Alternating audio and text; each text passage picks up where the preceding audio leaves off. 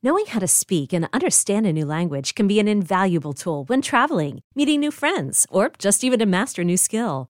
But it's not always simple when you're bogged down by textbooks and structure classes. That's why so many people trust Rosetta Stone. Rosetta Stone is the most trusted language learning program, available on desktop or as an app. It truly immerses you in the language you want to learn, like Spanish, French, Italian, Chinese, and more. You won't just be studying English translations. The Rosetta Stone intuitive process helps you pick up a language naturally, first with words, then phrases, then sentences. Don't put off learning that language. There's no better time than right now to get started. For a very limited time, listeners can get Rosetta Stone's lifetime membership for 50% off. Visit rosettastone.com slash rs10. That's 50% off unlimited access to 25 language courses for the rest of your life. Redeem your 50% off at rosettastone.com slash rs10 today.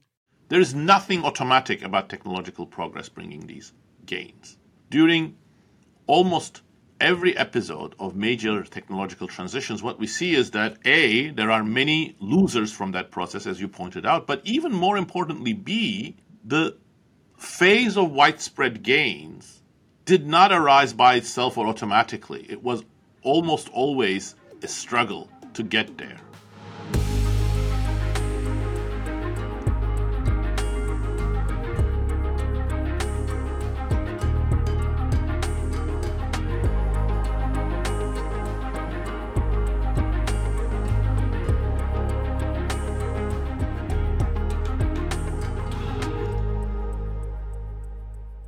It is my pleasure to welcome to the podcast one of my favorite academics, though this is uh, my first time having him on the podcast, the co author of Power and Progress Our 1,000 Year Struggle Over Technology and Prosperity, MIT Economics and Poverty researcher and professor Daron Acemoglu. Daron, welcome. Thank you, Andrew. It's a true pleasure to be here with you the pleasure is all mine. Wow, what a book this was. Uh, I mean, we'll, we'll, we'll go into uh, the I- idea behind it, but I cited you in The War on Normal People about your research on uh, rising deaths of despair and struggles of poverty in America. Um, how did you come to that work? And I remember that I used a quote from you where you were stunned by the findings, which was that American life expectancy was actually going down, not up. Yeah, I mean, I think this is part of a broader trend. Uh, a number of people have noted what a striking reversal this is because if you look at US data, data for other industrialized nations, even almost all developing countries in the 20, 20 and 21st century, you see this striking increase in life expectancy. And in the United States, in the 2010s, you see a reversal. The people who really build on that and develop that at great length with a fantastic book is uh, uh, Angus Deaton and Anne Case, and I draw on their work. And the reason why I think this is so important is because I see it as very closely connected to the overall poverty, inequality, and wage patterns. The other striking thing in the United States, again, pretty much unparalleled anywhere else, is that if you look at low education workers, their real incomes have been declining for about 35 years, pretty yeah. strikingly. I mean, again, this is just unseen in any industrialized nation. So let's give someone a very quick capsule bio of yours. You were born in Turkey. Uh, you were an economics professor at MIT. Um, how would you describe your research uh, and the work that you do? Well, you know, I came into economics because I was passionate about understanding democracy and economic prosperity. Little did I know when I first came into economics that you know many of these topics were not the ones that economists focused on. You know, when I first arrived in the 1990s, you know, we studied markets and supply and demand, but you know, big questions about democracy and so on were off the table. But as soon as I started exploring these issues, it was quite obvious to me that technological change and innovation were also at the heart of the problem. And so a lot of my research is about what triggers technological progress, big innovation breakthroughs, and what their consequences are, what their inequality implications are, who wins, who loses.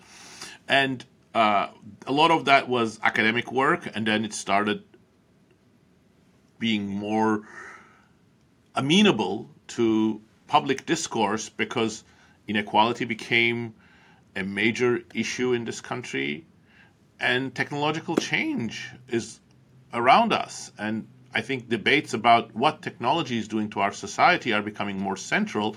So the Power and Progress book is the culmination of all of this research and thinking. Yeah, so uh, your latest book, Power and Progress, makes an argument uh, that's similar to, frankly, an argument I made when I was running for president in the last cycle. Um, now, now, there's this very, very big fissure uh, or divide one one has uh, when you think about technological progress and its effect on human prosperity. So the main one is, hey, every time something gets invented, we become more prosperous. It's great. And even if it's not you directly, it's going to be one of these rising tide lifts all boats scenarios. So we should all cheerlead for progress.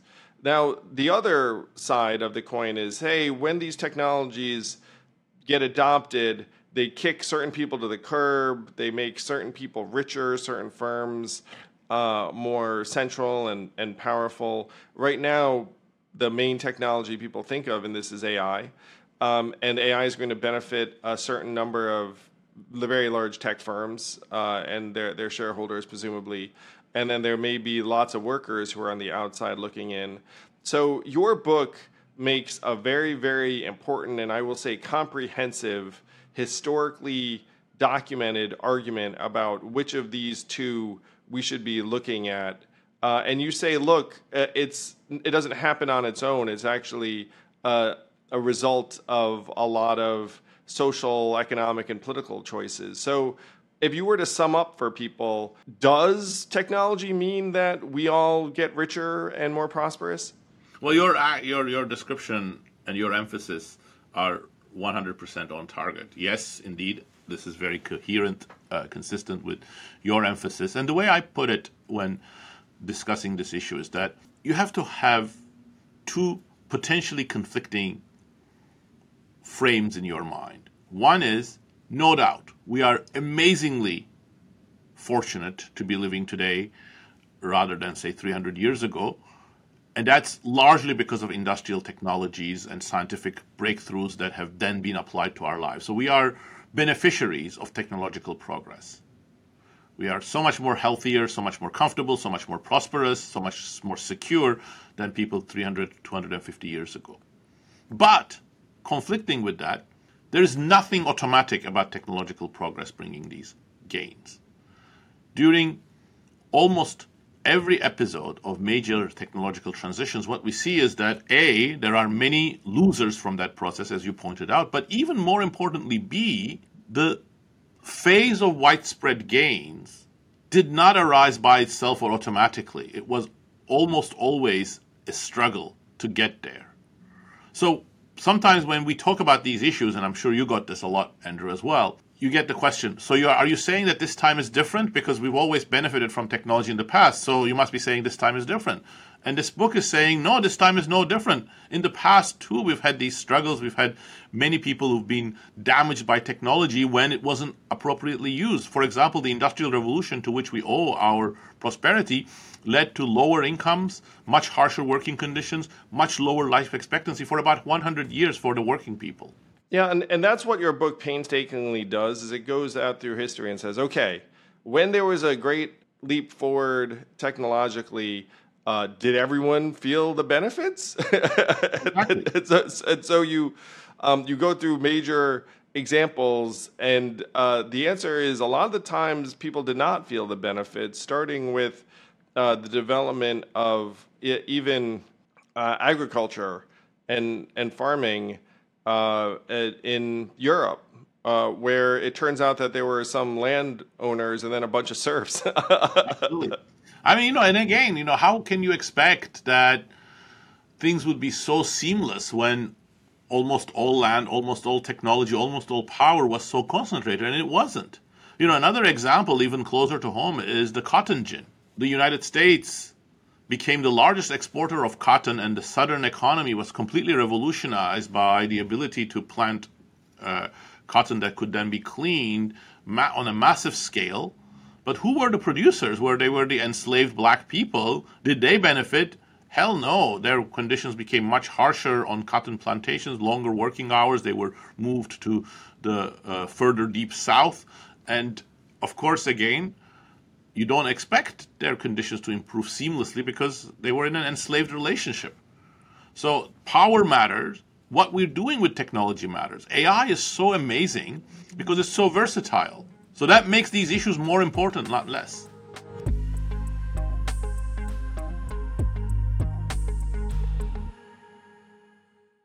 This podcast is sponsored by Helix Sleep. I've always been a mattress guy in that I knew if you're going to spend eight hours doing something, you should probably invest in doing it right. That's why I love Helix Sleep, which will send a mattress to your door that's made just for you. You take the Helix Sleep quiz and you get matched with a mattress based upon whether you want it to be soft, medium, firm, how you sleep, other variables, and then voila, it gets sent to your door and you can try it for up to 100 nights and send it back. They have a 10 plus year warranty because they believe in their product so much. I do too. My kids do too. They actually seek out this mattress even though it was designed not for them. That's how good this product is. Helix has been awarded the number one mattress picked by GQ and Wired magazine. It is even recommended by multiple chiropractors and doctors because they think it'll make you healthier. Don't take my word for it. Helix is offering 20% off all mattress orders and two free pillows for our listeners. Go to helixsleep.com slash yang and use code HelixPartner20. This is their best offer yet and it won't last long. With Helix, better sleep starts now.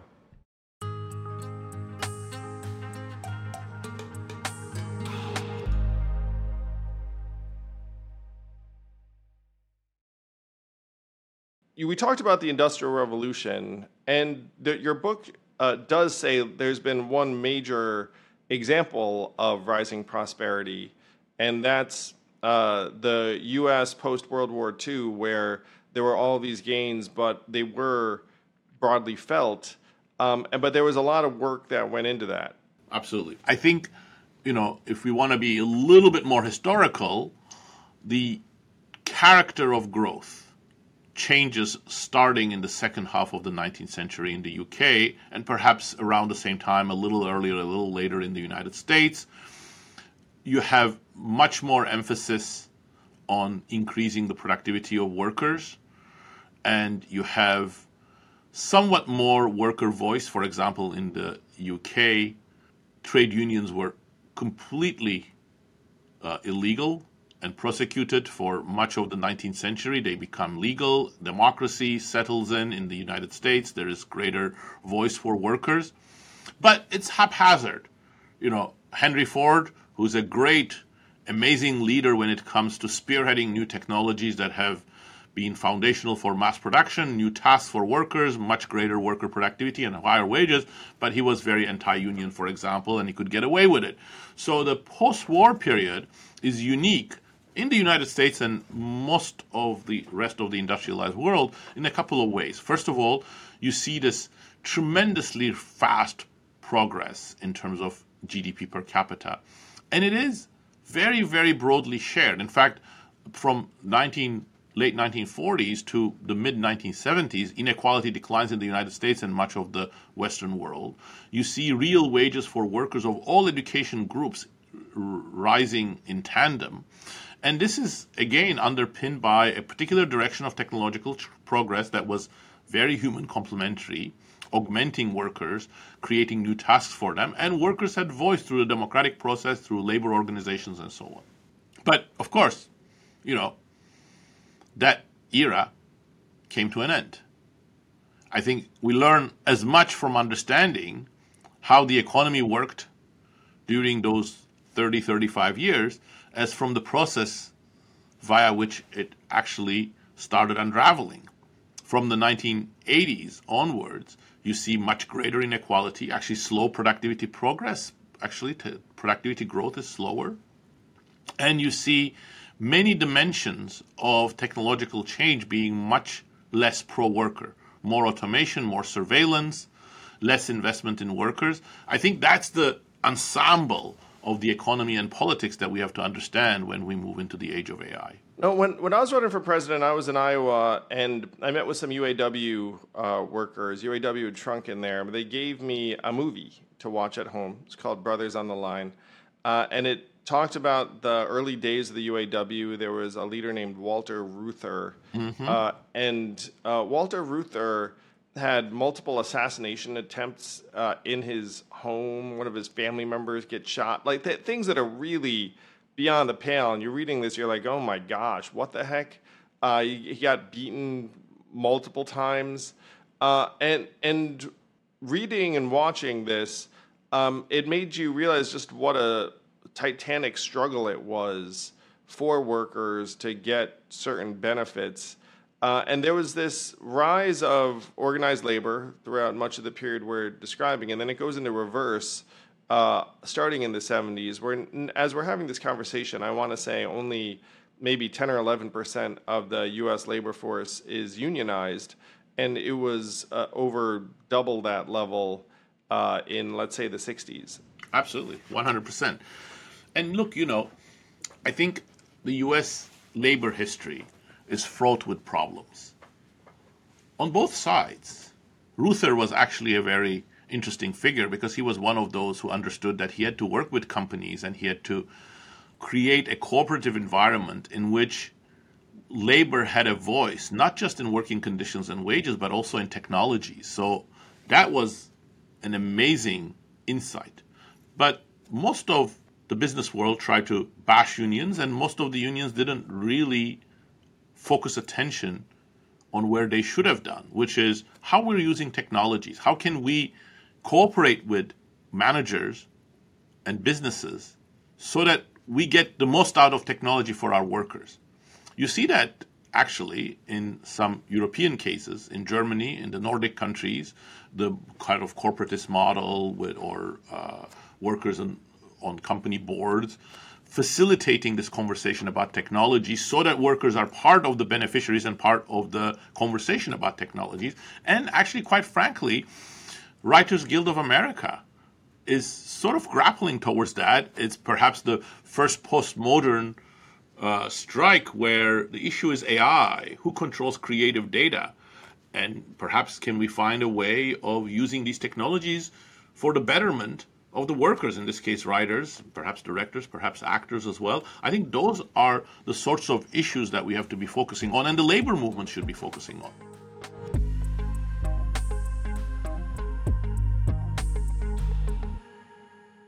This podcast is sponsored by ExpressVPN. Why let big tech companies see everything you're doing online when you can just use ExpressVPN and then be footloose and fancy free? Plus, you get access to exclusive content by beaming in to another market. What do I mean? Let's say you have Netflix and you missed the show Snowpiercer. By the way, I loved that movie. And you want to watch the TV series, not available the US on Netflix, but if you beam into the UK or someplace else, then there's Snowpiercer on your Netflix. See how it works? This is a way you can get more from what you're already spending on streamers, plus totally anonymous online, plus you can do it by pushing one button anywhere you are. It's why I love ExpressVPN. It's like a set it and forget it. So be smart. Stop paying full price for streaming services and only getting access to a fraction of their content. Get your money's worth at expressvpn.com slash yang.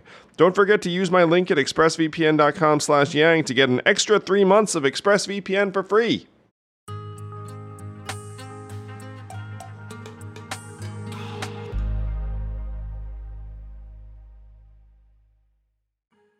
I am pumped to announce that I have a novel coming out on September 12th, The Last Election. It's a political thriller co written with my friend Stephen Marche, who wrote the book The Next Civil War. If you listen to this podcast, Stephen's been a repeat guest. Stephen and I became friends and thought we should collaborate on a way to scare the shit out of people, but also entertain them with a story of what could happen in this upcoming election or the election thereafter. Do check it out at andrewyang.com slash books, and there's a special discount code last election that you can use for 30% off at the publisher's website. I'll be talking more about this book, but I'm so pumped to get this out into the world. Last election coming your way.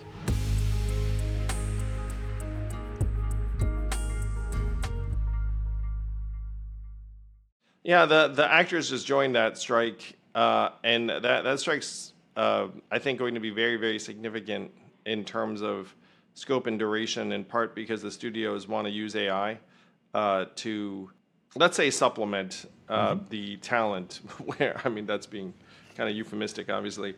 they're, they're saying, hey, actor, come in, we'll get your likeness, uh, and then we can actually make use of it uh, with AI or your voice in particular. I mean, they're very good at audio uh, replication and, and, simulation. And uh, not surprisingly, the actors and the writers are, are saying, forget that. you know, we got to get paid for our, our, time and our work. So, uh, Walter Reuther was one of the organizers of the uh, March on Washington, where MLK had um, gave the "I Have a Dream" speech uh, you know, he, they were making common cause with the uh, civil rights movement at that time, and it made you realize, wow, there was like this very, very robust, unified, popular movement, or as unified as you can imagine, um, that has really been dramatically weakened and changed over the the succeeding decades. What's happening now with the writers and actors, I think, uh, is very emblematic, but it's also uh, somewhat unusual in American life because uh, only one in 10 um, uh, American workers is part of a union. So, one of the things that people will say is um, organized labor is getting stronger um, because you're seeing Amazon have some unionization efforts uh, uh, and other employers that hadn't had it previously. I will confess that as, as a numbers guy, it's like, look, if you take it from, let's call it 21% of the population to 10%, uh, and then it goes to, to 11%, um, it would be an incredibly dramatic change from where we are now because you would have increased the number of, you know, proportion of unionized workers by uh, 10% of what it currently is. Um, but in the, the scope of the economy, and, and uh, you know, it, it, strikes me that that might be uh, a very difficult path to recreate. Absolutely. Look, the labor movement is weak, but even worse, I don't think the old model of unions centered on blue collar workers is the right one for the future. So we need to find a new model of worker voice. It has to be perhaps more inclusive in terms of what sectors, what types of skills it covers. And, you know, the future is going to be a lot of white collar work, knowledge work, in person services. The issues are quite different.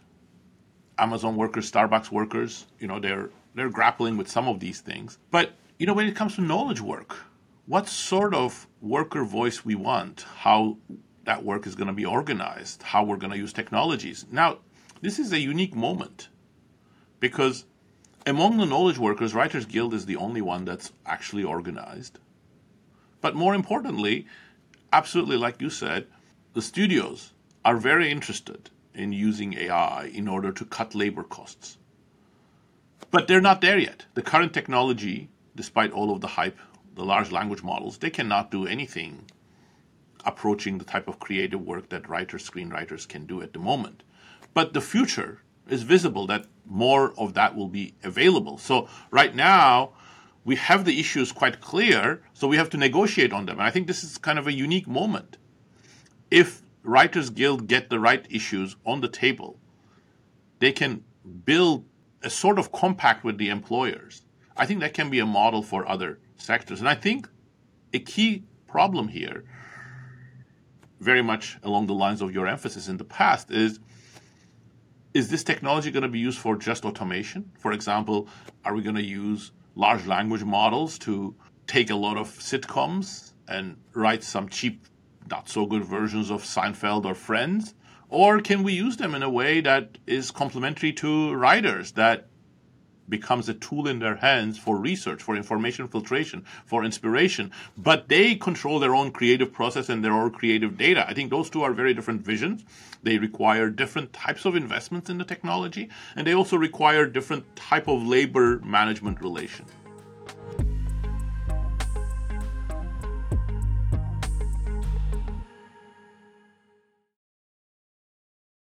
Yeah, um, you, you reference uh, essentially owning your own data or work, uh, and now that data is getting used to train the large language models, uh, and you're not compensated for that. So uh, a lot of writers feel like they're writing their way out of a job because their work's getting used uh, to improve AI, uh, and a lot of Americans, I dare say, feel that way. you're right about the writers being one of the only organized white collar groups that could make this fight. Uh, one group that I think of is journalists, and 50 or 60,000 journalists lost their jobs over the last 15, 20 years. Um, I imagine at least some of them might have been unionized in, in some of these environments, but that there really was no fight. Uh, and you'd look at it and say, well, it's because these local newspapers were dying and there wasn't much of a negotiation going on. Um, but you still do have uh, at least certain media companies that um, are quite profitable. Uh, you know, and, and one of them is New York Times. I think there's a unionization effort um, going on over there. Um, so, the, so the writers are somewhat singular. Now, you make a case, and this is one reason why I like both your work and your book, is that you didn't do what some people do is like hey this stuff's going on and uh, and um, you know let's hope for the best. Instead you actually make the case and say okay here's what you need. Number one you need a new narrative. Uh, number two you need a coalition of countervailing interests and then number three you need some policies you're going for. Um, so let's start with number one. What is the conventional narrative, and then what do you think the new narrative should be or has to be? Thank you, Andrew. I think that's really, to me, 50% of the fight is that new narrative. And that means, first of all, we agree on what are feasible and desirable aspirations. And there, I think, to me, that's quite obvious. We want AI and other new technologies, but especially AI, to go in a pro human direction be a tool in the hands of humans from all backgrounds, make them more productive, more informed, better citizens, better workers, not disempower them, empower them. I think we have to agree on this. Again, not everybody would agree with that.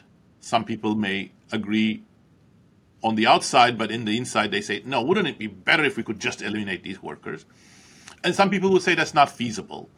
Then we get into some technical discussions that's why you know in the book we go back to the sort of competing visions of what machines and what digital technologies are about. Are they going to be inevitable autonomous machine intelligent type of uh, objects, or could they be tools for humans, machines that are useful to humans? I think those two visions are going to be central to it. And then once we agree on this aspiration, I think the narrative is about whether if there is something good, technology will naturally go to it, sort of the techno optimist view, or whether we can entrust it to some techno geniuses, be it Sam Altman today, or whether it was Bill Gates in the past.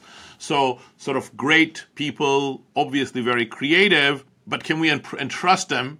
Because they're going to follow their own vision, they're going to follow their own interests, and if we just entrust them, you know, if we trust them too much, if we empower them too much, then alternative voices are going to be drowned.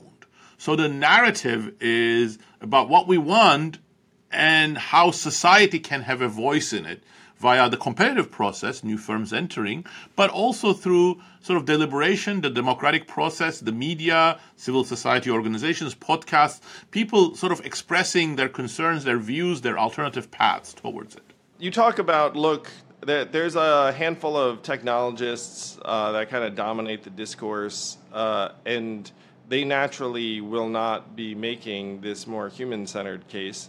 So let's say that you have a human centered case and you say we should be at the center of the set of innovation, and we shouldn't expect this just to magically happen. Which, by the way, I see all the time out there. I'm sure you do too. It's like, oh, don't worry, you know, magical stuff, invisible hand. Uh, I was like, look, the the invisible hands is gonna gonna scrub out a lot of people on, on, on, on, this one. The invisible hand, and if you question it, you're a luddite. Yes.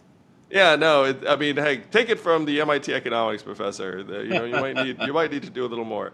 Uh, so then, then you have this uh, coalition of interests who come together, and I guess you cited many of them just now, um, uh, where you, you talk about various interest groups, um, which at this point should be most of us, since I think most of us realize that we're somewhat subject to this. Um, and, and, then clear policy goals. Uh, and you make cases for some pretty big policy investments, uh, including strengthening the, the social safety net in the U.S. Absolutely, absolutely. Look, I think the narrative has to change. You need this to be embedded in an institutional grounding, countervailing powers, you know, better working democracy. But at the end of the day, technology is not going to take care of itself unless you want to just follow the same path. So you need some sort of inducements for different types of new technologies to emerge and the current equilibrium to be modified. So for that, we need policies. We need the right policies. Nobody knows what these policies are. And there's a very good reason for that because we haven't been experimenting with them.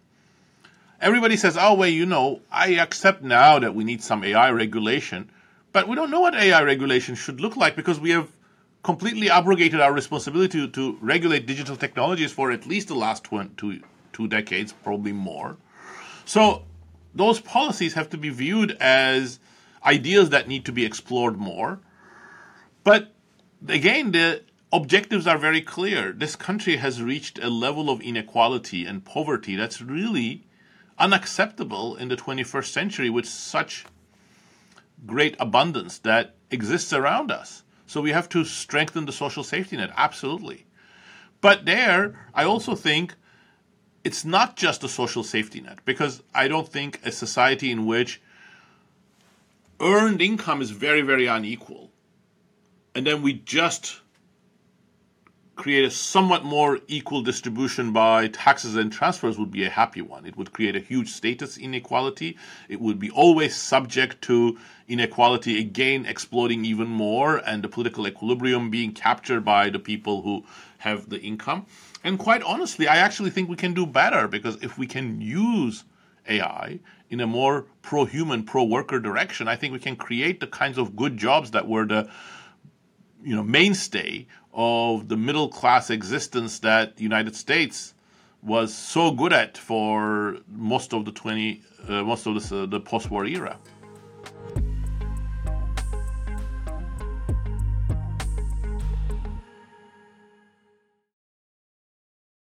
So, what has your experience been since you've written this book, uh, come out?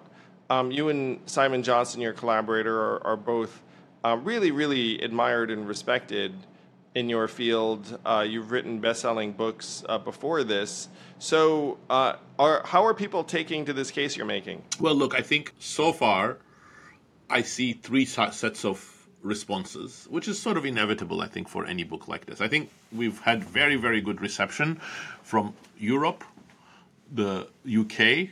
Uh, market has been very active with newspapers, policymakers being very interested. And in the United States, the same sort of interest from policymakers and intellectual groups.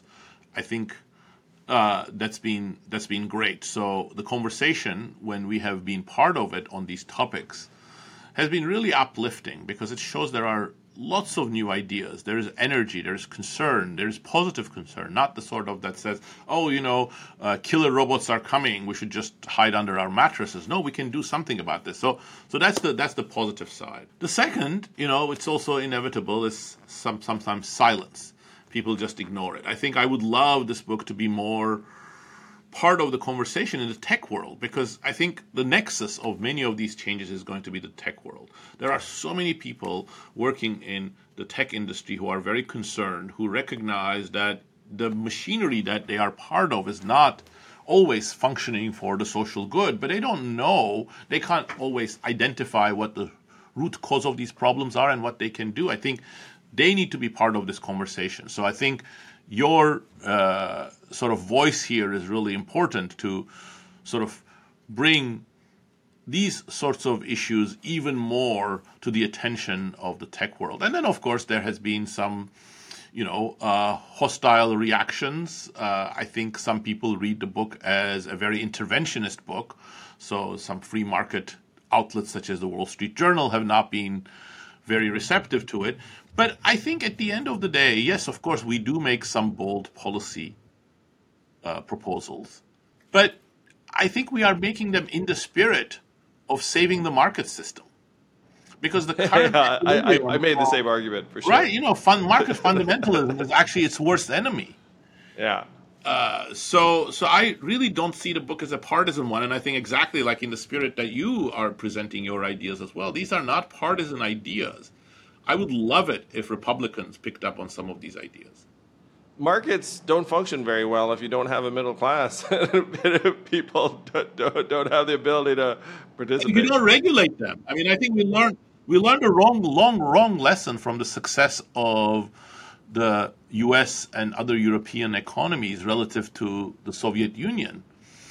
The euphoric feeling after the fall of the Berlin Wall was, oh yeah, the end of history. You know, capitalism is triumphant, and the alternatives are obliterated. Yes, to some degree, the US European system was victorious, but that's because it was a regulated market system.